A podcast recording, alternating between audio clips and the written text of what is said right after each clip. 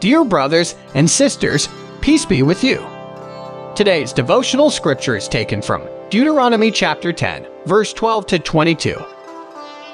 And now, Israel, what does the Lord your God ask of you but to fear the Lord your God, to walk in obedience to him, to love him, to serve the Lord your God with all your heart and with all your soul, and to observe the Lord's commands and decrees that I am giving you today for your own good?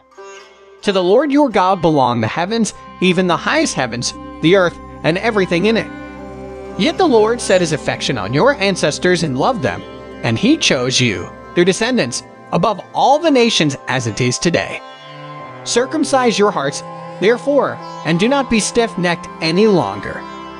For the Lord your God is God of gods and Lord of lords, the great God, mighty and awesome, who shows no partiality and accepts no bribes.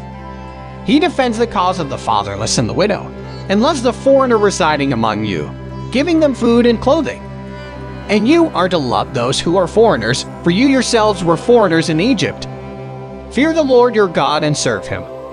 Hold fast to him and take your oaths in his name. He is the one you praise.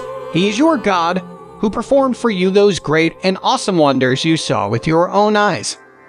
Your ancestors who went down into Egypt were 70 in all, and now the Lord your God has made you as numerous as the stars in the sky. Let us pray. Lord God, thank you for watching over us. We pray for your care and protection for all who are in need. Amen.